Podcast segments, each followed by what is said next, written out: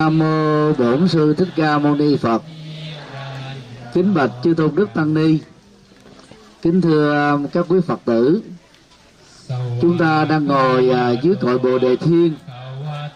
Trước mặt đó là hồ nước nơi à, mẹ con Thái tử Tất Đạt Đa sơ sinh đó, đã tắm sau khi Thái tử Tất Đạt Đa được chào đời sau hồ nước và cũng là trước mặt chúng ta đó là chùa Thánh Mẫu Ma Gia được xây dựng vào thế kỷ thứ ba trước Tây lịch, vào à, triều đại của đại đế Asoka tức là vào năm 20 khi đại đế này đã lên ngôi, đã tìm ra được Phật tích này và đến đây đã chiêm bái.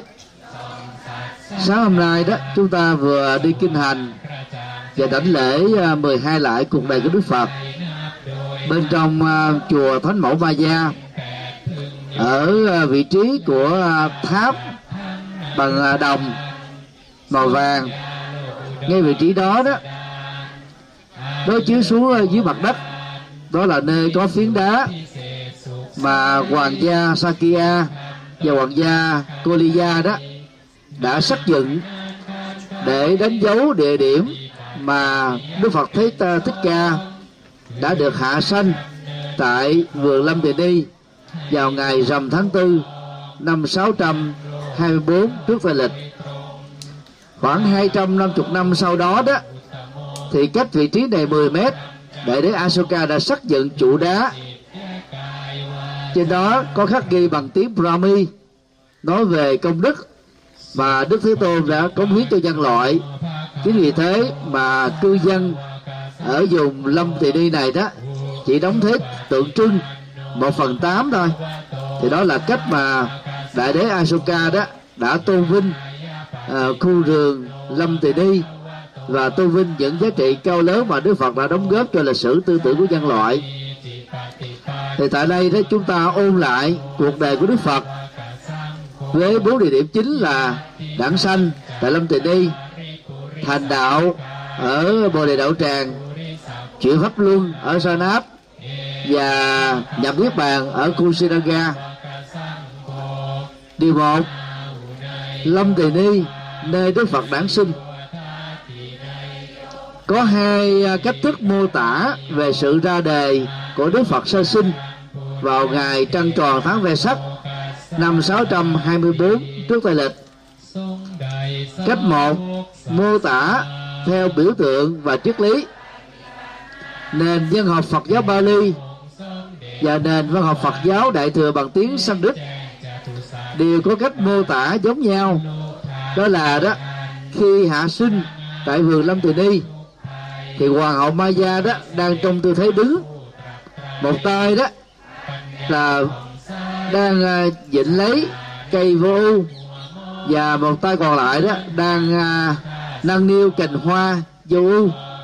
Lúc đó bắt giác á thái tử tất đạt đa đã được hạ sinh bên phía hông phải của hoàng hậu maya. Sau khi hạ sinh á thái tử tất đạt đa đã đi à, bốn hướng đông tây nam bắc. Mỗi hướng đi bảy bước. Bên dưới thì có hoa sen để chân sau đó ngài dừng lại và tuyên bố bài thơ gồm có bốn câu. Thiên thượng thiên hạ duy ngã độc tôn vô lượng sanh tử ư kim tạng hỷ. Có nghĩa đen là trên trời dưới trời ta là số một. Trong vô lượng kiếp đây là kiếp cuối cùng. Sau khi uh, tuyên bố xong thì có chín con rồng đến phun nước chia làm hai dòng nước dòng nước mát dòng nước nóng. Hòa trộn lại với nhau trở thành là dòng nước rất là ấm để tắm cho bồ tát uh, tất đạt đa sơ sinh. Đó là những gì mà nền dân học biểu tượng và triết lý đã mô tả. Chúng ta không nên hiểu sự mô tả đó bằng nghĩa đen.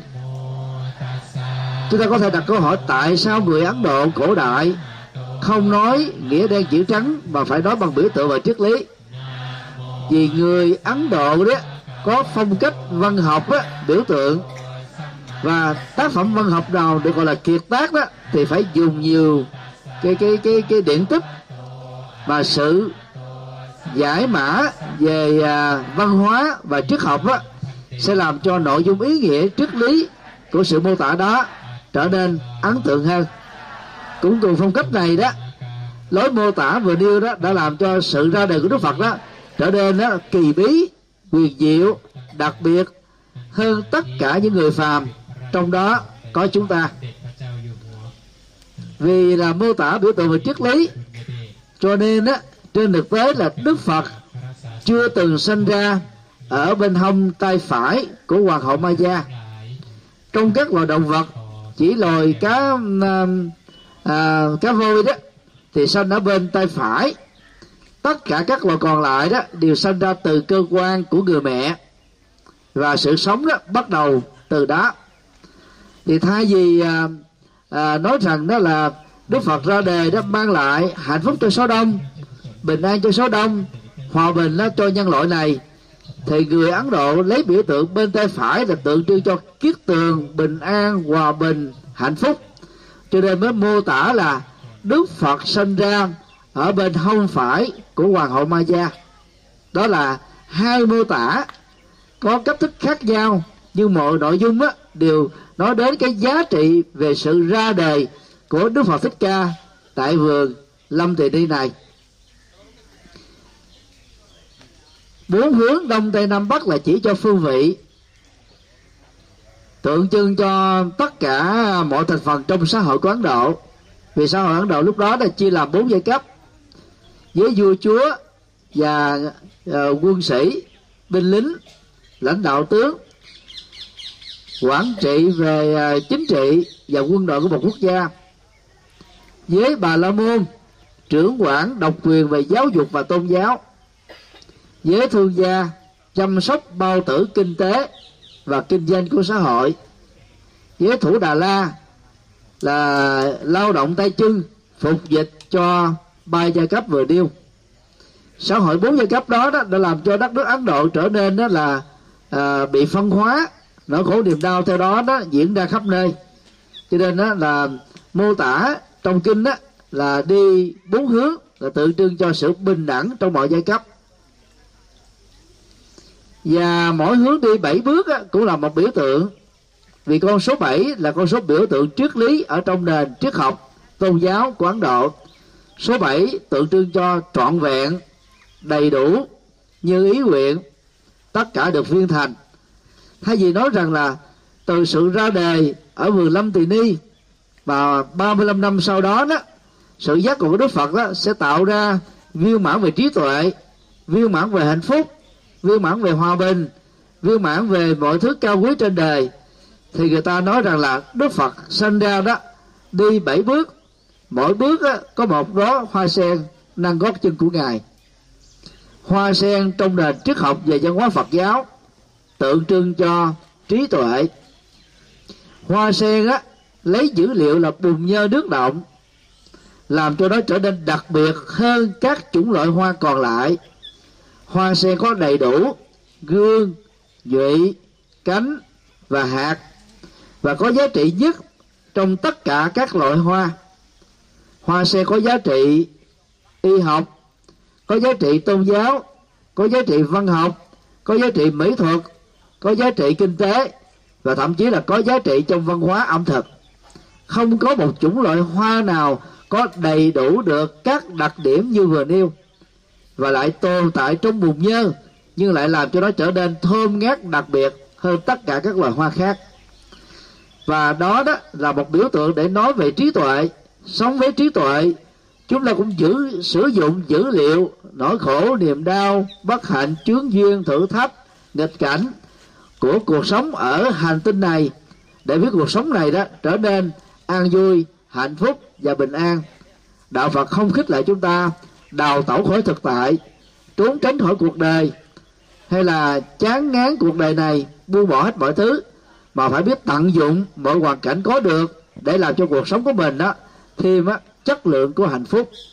Và chất lượng của hạnh phúc đó sẽ làm cho cuộc sống của chúng ta trở nên bình an hơn như vậy thay vì nói rằng là đức phật đi vào cuộc đời, phụng sự, độ sinh, là gieo rất trí tuệ, mở ánh sáng từ bi khắp mọi nơi để nỗi khổ niềm đau được kết thúc. Thì nền văn học biểu tượng và triết lý của người Ấn Độ, gọi đó là Đức Phật đi bảy bước, mỗi bước có hoa sen, năng gót. Về biểu tượng chính rồng phun nước số 9 á, trong nền văn hóa Ấn Độ tượng trưng cho kiết tường và điềm lành. Rồng á, là con vật huyền thoại ở tại Ấn Độ và trong nền văn học của Trung Quốc cũng có quan niệm tương tự.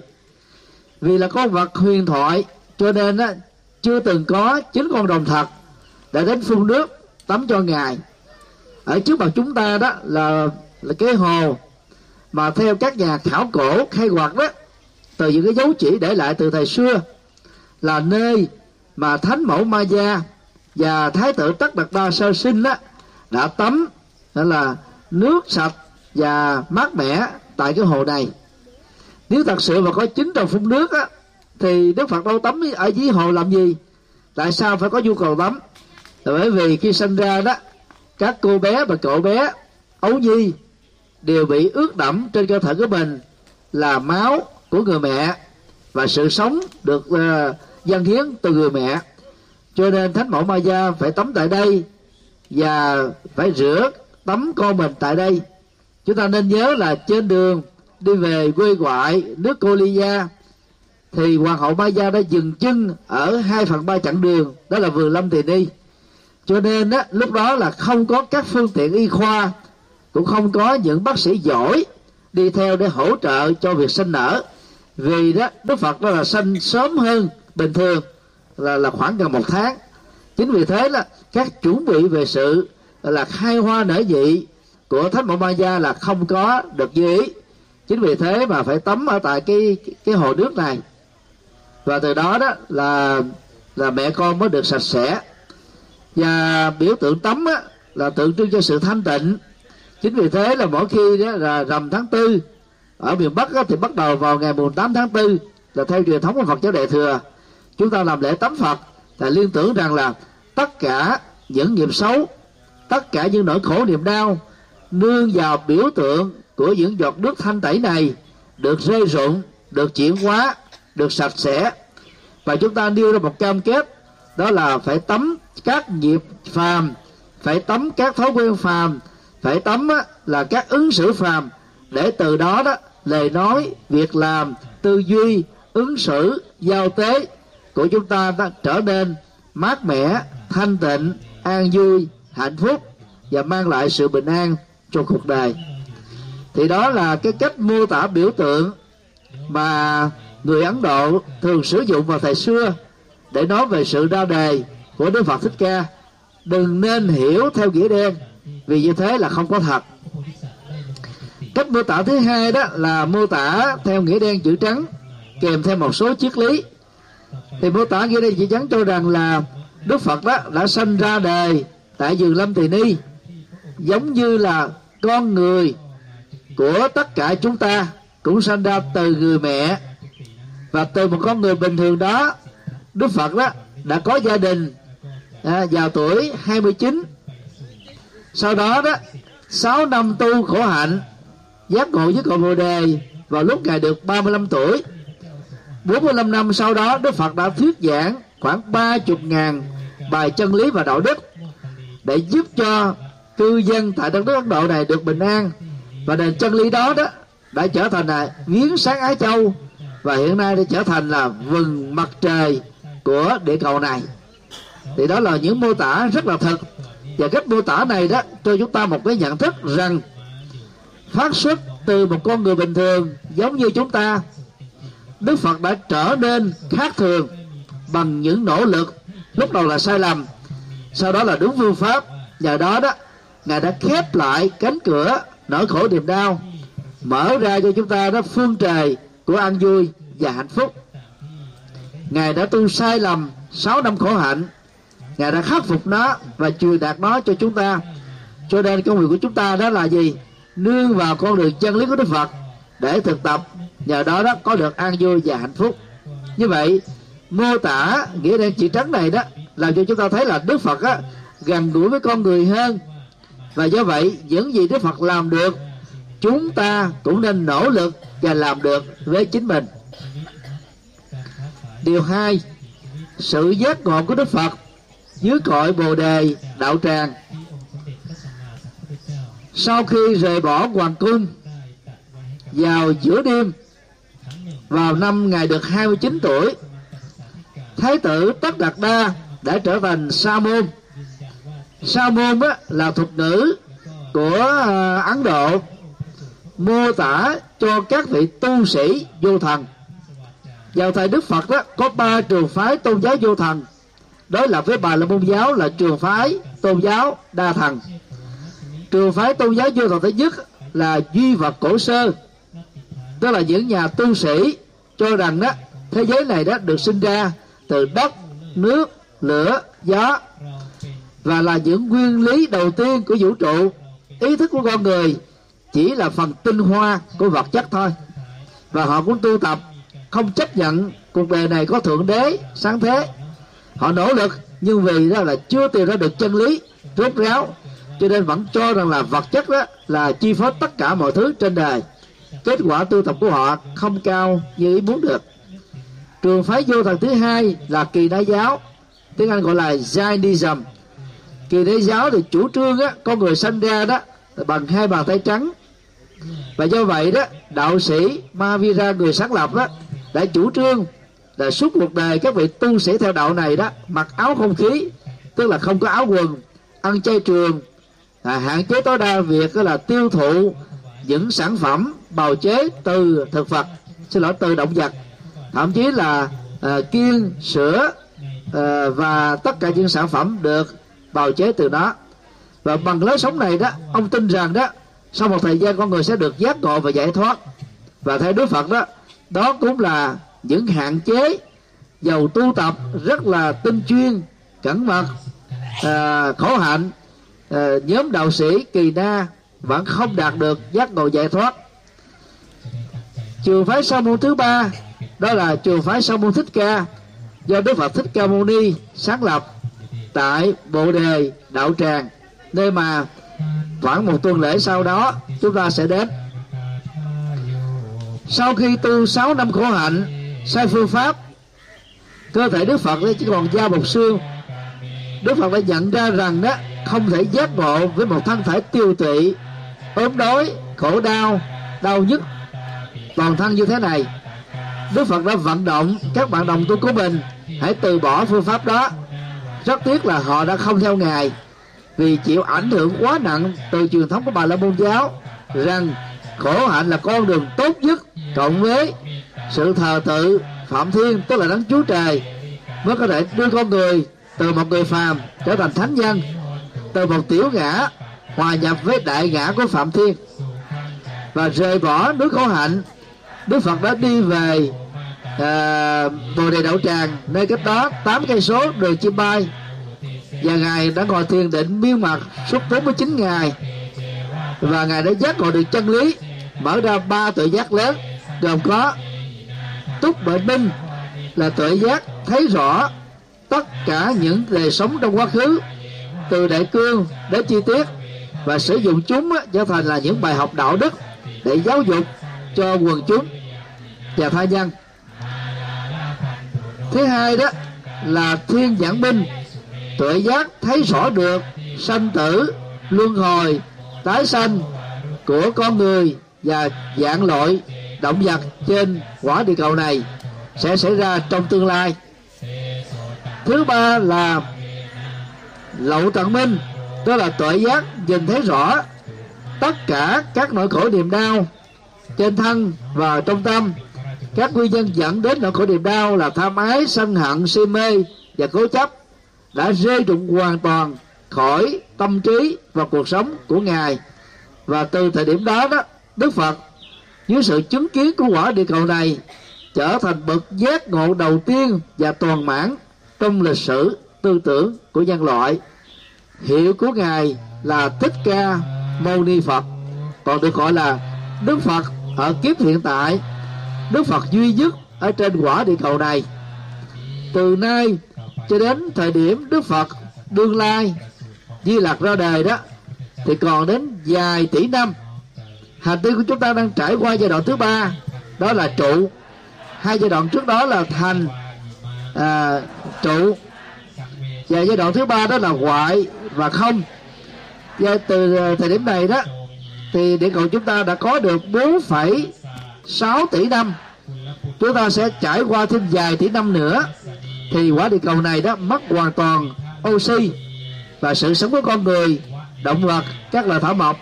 Thì lúc đó đó hành tinh này nó sẽ có thể trải qua giai đoạn quỷ quỷ ờ, hoại giống như là mặt trăng. Nó phải mất, mất thêm vài nghìn tỷ năm nữa mới đến giai đoạn bị hủy hoại. Thì lúc đó đức phật di lặc là đức phật kế vị, đức phật thích ca mới ra đề. Như vậy sự giác ngộ của đức phật đó là một quá trình nỗ lực tự thân, không lệ thuộc vào thượng đế, không lệ thuộc vào thần linh. Ngài đã tự mình thắp đúc lên mà đi, tự mình đã tìm kiếm được con đường giải thoát, tự mình là kết thúc được sanh tử và luân hồi. Công việc của chúng ta đó là nương theo là phương pháp của ngài, đó là bát chánh đạo, chia làm ba nhóm nhóm đạo đức, nhóm thiền định và nhóm trí tuệ, để tu tập một cách trọn vẹn. Nhóm đạo đức thì gồm có bốn yếu tố, lời nói đạo đức, hành vi đạo đức, nghề nghiệp đạo đức và siêng năng phù hợp với đạo đức. Nhóm thiền định thì gồm có chánh niệm, tức là làm chủ, cảm xúc, thái độ, tâm tư, nhận thức trong bốn động tác đi đứng, nằm và ngồi. Tức là mình thấy rất rõ mọi hoạt động đang diễn ra xung quanh chúng ta làm chủ lấy để không bị tham ái, sân hận, si mê, chấp thủ, dẫn dắt chúng ta vào trong nỗi khổ và niềm đau. Chánh định, tức là tu tập thiền định, để làm chủ hoàn toàn tâm, làm chủ thân, buông xả hết tất cả niềm vui và khổ đau, chứng đắc được giác ngộ và giải thoát. Về giống trí tuệ thì có hai yếu tố chánh tri kiến là tầm nhìn chân chính, thấy rõ bản chất của cuộc sống này đó. Không do ngẫu nhiên mà thành, không do vật chất tạo ra đầu tiên, cũng không do duy tâm mà có. Và thế giới này đó được hình thành bởi cái nguyên lý tự tồn tại, tự nương nhau, tự tác động, tự duy trì, và là tự hủy diệt để tạo ra một cái quy trình tương tự. Không có nguyên nhân đầu tiên chánh tư duy đó là tư duy thoát khỏi tham lam, sân hận, si mê. Có một cái tư duy tích cực để giải quyết tất cả các nỗi khổ về niềm đau. Thì sau khi giác ngộ, đức phật đã truyền bá con đường bát chánh đó cho tất cả chúng ta noi theo.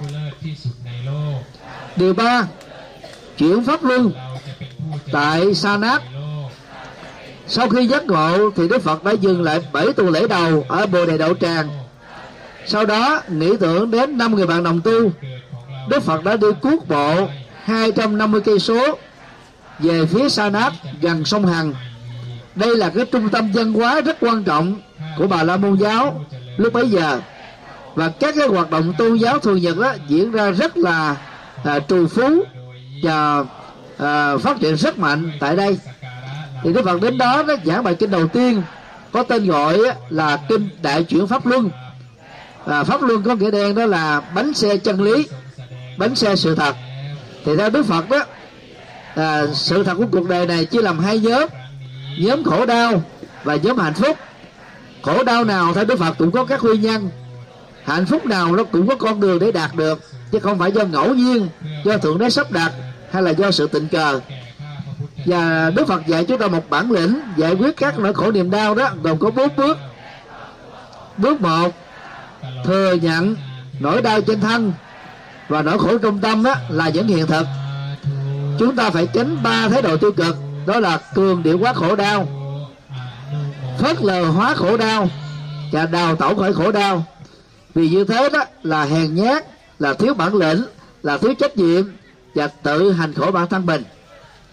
Bước thứ hai đó, truy tìm nguyên nhân của khổ đau. Theo đức phật nó gồm có bốn nhóm. Khổ đau do tâm tham lam mà có.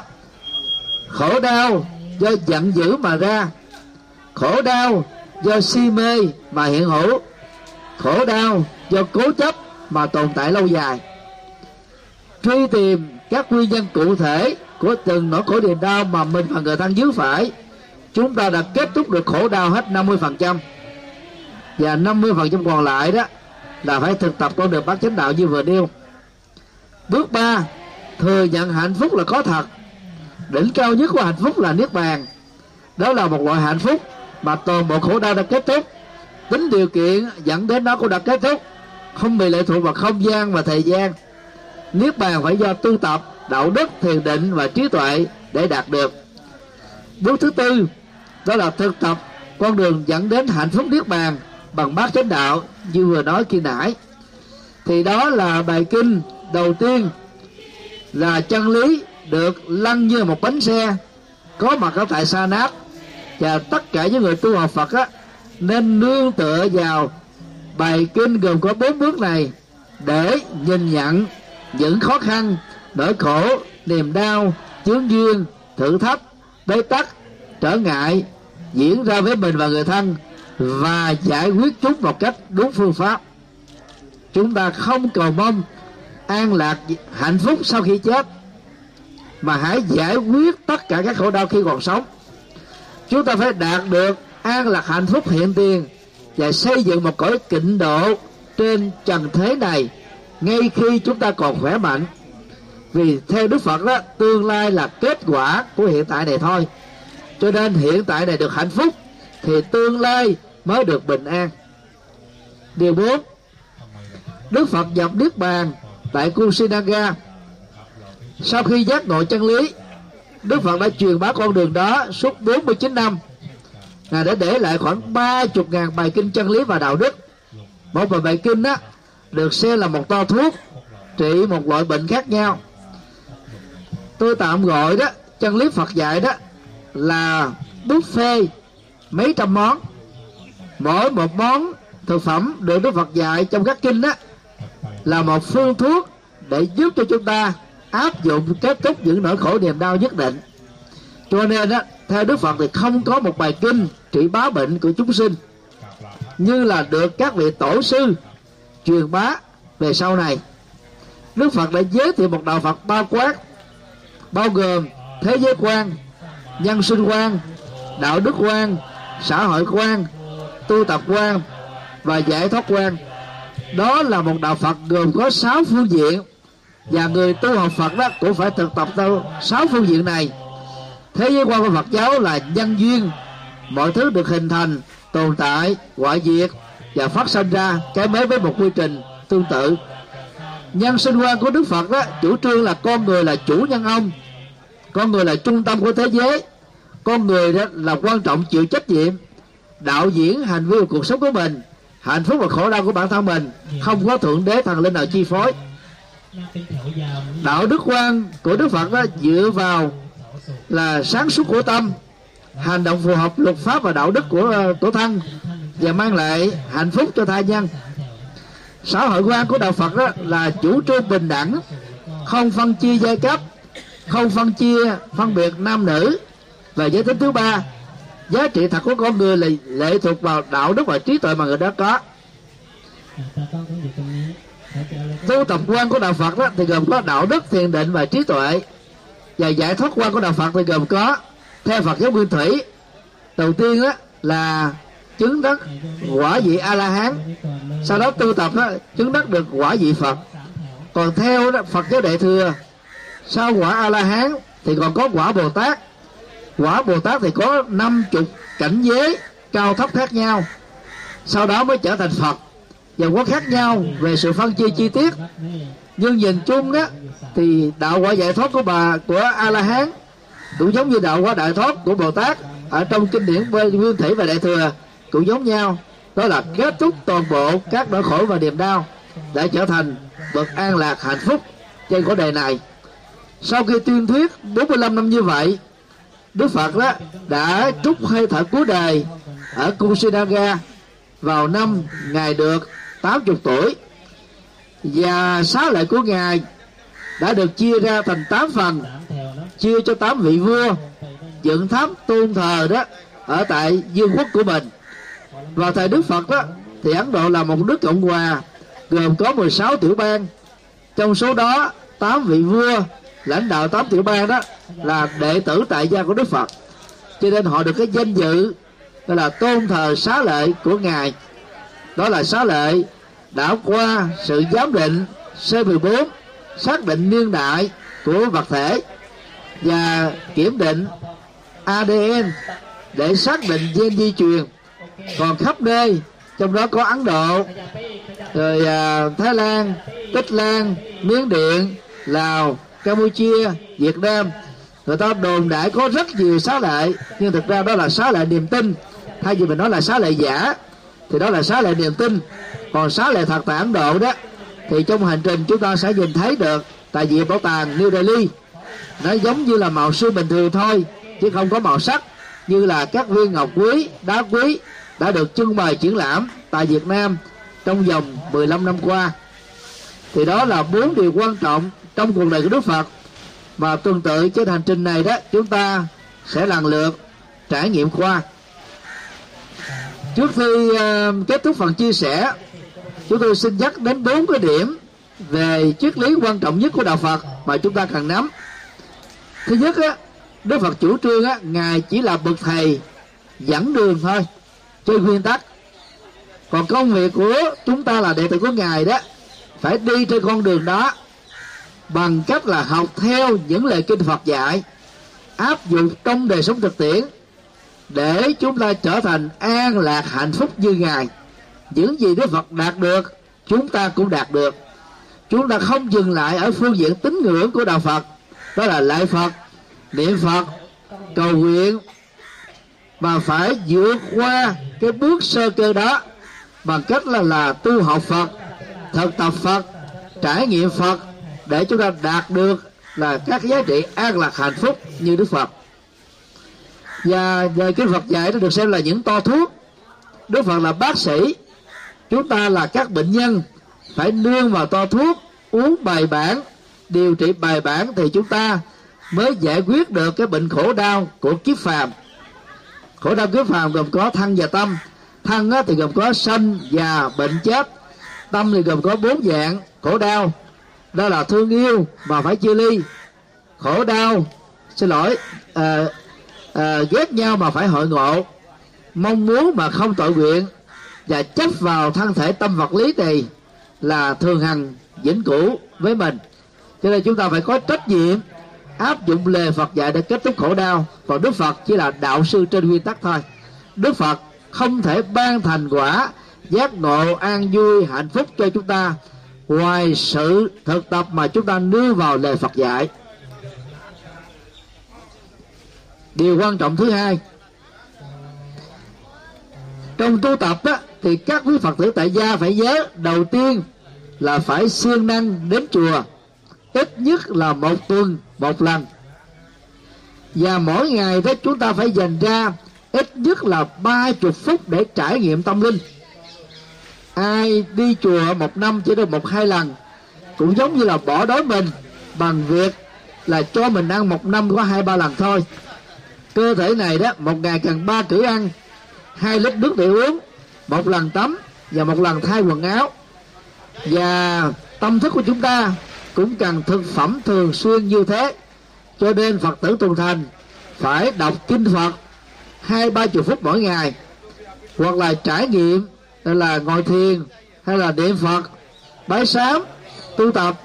Còn người nào bận lắm á, thì tối thiểu phải là một tuần, một lần. Để chất phật đó nó thấm nhuần trong chúng ta. Nhờ đó đó chúng ta được an vui, hạnh phúc ở trong đời. Cho đến lúc khổ đau rồi đó, mới đến chùa, lại phật, khóc lóc, cầu nguyện, văn sinh để mong được sự bình an. Thì đức phật nói cũng giống như là đến lúc chúng ta khác mới đào giếng thì nước chưa kịp có, chúng ta đã trở thành là người chết khác rồi. Do đó phải biết thương mình bằng sự trải nghiệm tâm linh. Cuộc sống này rất là vất vả, bận rộn, nhưng không ai là không có thời gian để trải nghiệm tâm linh, vì đó là cách chúng ta thư giãn để đạt được hạnh phúc ở trong đời. Điều ba, mỗi nhà phật tử đó nên có một bàn thờ. Phật và các vị bồ tát, chúng ta có thể thờ phật á à, phật à, quá khứ phật hiện tại phật vị lai đều được. Nhiều bồ tát cũng được. Phật đứng phật ngồi. Phật mặt chất liệu gì cũng không nên kiên cử gì hết. Miễn là phù hợp với cái trang thờ của chúng ta là được. Và phải đó thắp hương cúng uh, trái cây dân nước thường xuyên và lao quét bàn thờ dỗ chương nhang thường xuyên.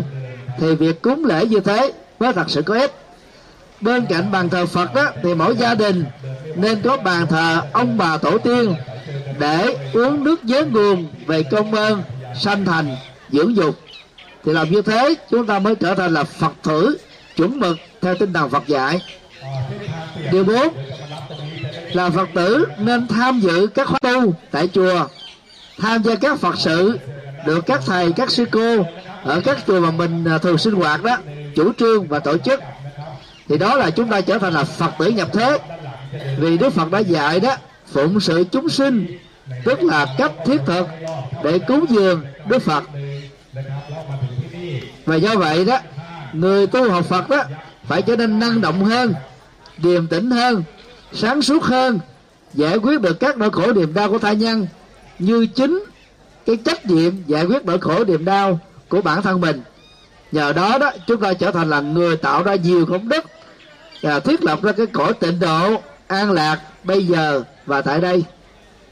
Kính thưa các quý phật tử chúng ta vừa điểm qua bốn nội dung phật tích mà bắt đầu á bằng ngày hôm nay. Đó là nơi mà đức phật đã được sinh ra tại vườn à, lâm tỳ ni. Và do đó từ đây cho đến những ngày còn lại đó chúng ta hãy trải nghiệm đời sống an vui hạnh phúc hãy tạm gác qua tất cả mọi việc lo toan căng thẳng à, về công việc gia đình công an việc làm trải nghiệm đời sống tâm linh một cách thư thái và thảnh thơi nhẹ nhàng an lạc hạnh phúc. Mọi phước báo nhờ đó được tăng trưởng và mọi giá trị cao quý đó, theo đó đó được phát sinh. Kính chúc tất cả được an vui và hạnh phúc trong đời. Pháp âm đạo phật ngày nay xin khép lại nơi đây quý vị muốn thỉnh hoặc ấn tống các đĩa cd về đại tạng kinh việt nam, các kinh sách do thầy nhật từ biên soạn, các bài pháp thoại, các cd về âm nhạc phật giáo, cũng như muốn đóng góp vào các hoạt động từ thiện của đạo phật ngày nay. Xin vui lòng liên lạc